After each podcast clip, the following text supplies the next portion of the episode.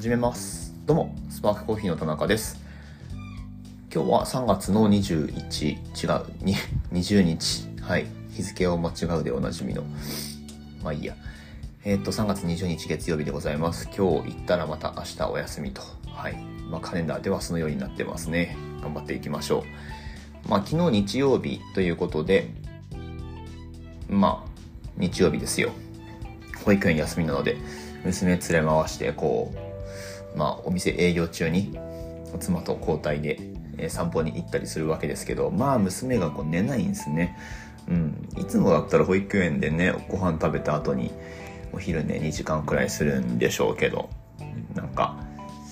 うん、まあ、がっつりお昼寝させに家に帰ってくるわけでもないんで、え ーまあ、抱っこしながらこう歩いてるうちに寝ないかなみたいな、そんなことやってるわけなんですけど、まあ、駅前、だいぶ人が歩いてて、まあ、春休みだなっていう感じですね。若い子多いですね、やっぱり。大学生、えーみたいな子がいっぱいいて。で、その中で今日はね、あの、あんまり時間もないので、まあ、短く、ちょっと気づいたことをね、喋ってみようかなと思うんですが、まあ、駅前見渡してみて、もうほんとぐるぐるぐるぐるいろんなとこ、いろんなとこ歩いたんですよ。まあ、いろんなとこって言っても、こう、行くところって決まってるし、まあ、パルコ、えーパルコ2とか、あとエスパルの中とか、まあ、ロフトとかにも行きましたね。はい。まあ、ちょっとローカルな話ですけど、まあ、そんなことをやった中で、まあ、どこに一番人がいたかっていう、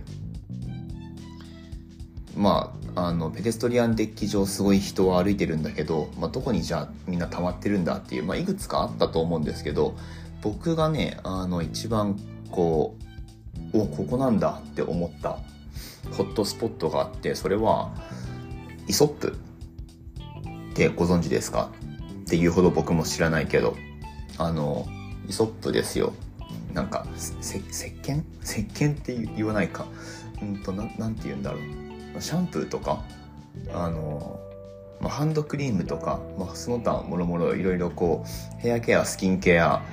のブランドですよね。コスメなのかな？コスメってどういう意味だろう？やべえ、なんかその無知を露呈してる感じがするけど。イソップってオーストラリアでしたっけ？なんかいい感じの、はい、オーガニック系のね、そういう、えーブランドがありますけど、そこにね、すごい人がいました。うん。その、そんなに売り場面積広いお店ではないんだけど、パルコ2の、あ、ここにこんな集まるんだ、みたいな。で、あの、まあ、お店入った人はわかると思うんですけど、行くと、あの、センターテーブル、でっかいテーブルがあって、で、そこで、あれっていつもやってんのかな？なんかテスターみたいなやつを、ボトルを、なんか商品全種類あるんじゃないかっていうくらい、あの、テスターをこう並べてて、で、みんなそれをこう手に取って、あの、香りを嗅いでるんですよ。そう。ここがポイントだと思っていて、香りなんですよね。香りで商品を選んでるっていうか、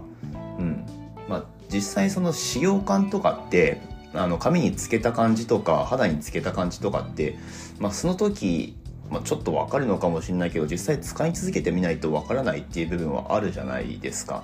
うん。で、まあ、何で選ぶかっていうと、香りだと思うんですよね。香りが一番その判断材料としては大きいのかなっていう、まあ、その手の商品選びでってことですけど、うん。香りはね、だって、あの、まあ、その容器で使い始めと使い終わりで変わらないじゃないですか。っていうのもあるし、まあ、単純にその好きか嫌いか。で、まあ、嫌いなやつずっと使い続けるのってしんどいんで、えーっていう、まあ、そこまで考えて選ばないかもしれないけど、まあ、でもやっぱりこう直感的に香りで、えー好きなやつっていうのを選んだりするわけですよね。うん、で、まあ、ロフトとかに行ってみても、なんかその香り、香りで選ぶ系の、その肌につけるもの、髪につけるものみたいな商品のところにやっぱり人がすごいいっぱいいて、まあ若い子中心にってことですけど、はい、あのテスターでとにかく試しまくるみたいな、そういうね、あの、人の集まり方をしてるのを見て、あー、香り大事だよねって思って、うん。まあ、コーヒー屋さんをやってるじゃないですか。で、あの、コーヒー屋さん豆販売するときに、うんと、まあ、とかく試飲させたがると思うんですよね。うん。で、まあ現状うちのお店って何もし、何もしてないわけじゃないけど、試飲とかは特にはやってないですね。これ、あの、あんまり良くないです。特に理由なくやってないので。何かしらね、あの、試飲出した方がもちろんいいとは思う。あの、まあ、豆選ぶ判断材料にするだけじゃなくて、なんかちょっとお待たせしちゃうお客さんとかが、あの、出てきちゃった時に、時間持たせるのにも、その、少しコーヒーをお出しするみたいなことができると、あの、満足度下がらないので、何かしらね、すぐに提供できるコーヒーって常に入れておくといいんだけど、ちょっとそれは、あの、早急にまたやろうかな。以前はやってたんですけど。はい。えー、っていう、まあ、とかく試飲をさせたがると思うんですよ。で、お店によっては全種類試飲できますみたいな。あの、すごい親切だと思うし、お客さんとしてもね、あの、安心感あると思うんだけど、思うんだけど、うん。でも本当に求めてるのってそこなのかなって今日のね、あの感じを見て ちょっとね、思ったし、まあ、あの、うすうす気づいてはいたんだけど、結構やっぱ大事にしてるのって香りなんですよね、コーヒーの豆選ぶときに。うん。その液体のその、なんだろう、質感がどのこのとかって別にそんなに気にしてないというか、うん。で、まあもちろん苦い酸っぱいとかはね、あの、飲んだらわかるので、えー、まあそういう良さもあると思うんですけど、その液体のシーンってことに関しては。まあでもそれより多分大事なのって香りだよなって、香りだったらこうパッパッパッとこう、なんか鼻で、で直感でこう決められるみたいな良さがあると思うし、でね、あの、うちのお店だと、まあ、試飲はちょっとサボってるんだが、豆、焙煎豆のサンプルは一応こう、容器に入れて豆のパッケージの横に置いたりもしてるんですよ。で、僕それ意味合いとしては、あの、焙煎度合いがやっぱり豆選びにおいて、まあ大事だよねって思ってて、で、まあその、分かる人にとっては、焙煎豆を見れば、色でなんとなくこう、判断つくじゃないですか。少なくとも苦味どのくらいありそうだなとかは。焙煎豆の色を見れば、わかると思って、なので豆のホールビンの状態であのサンプルを置くようにしてるんですけど、多分ね、その僕の安直なその狙いとは裏腹に、お客さんにとっては、あの、香りのサンプルだと思われてるんですよね。うん。で、まあ、実際運用上よくあるのが、これ蓋開けて香り嗅いでもいいですか？っていう風に言うお客さんが、まあ、かなりいて、まあ、あの、いいっすよって言うんだけど、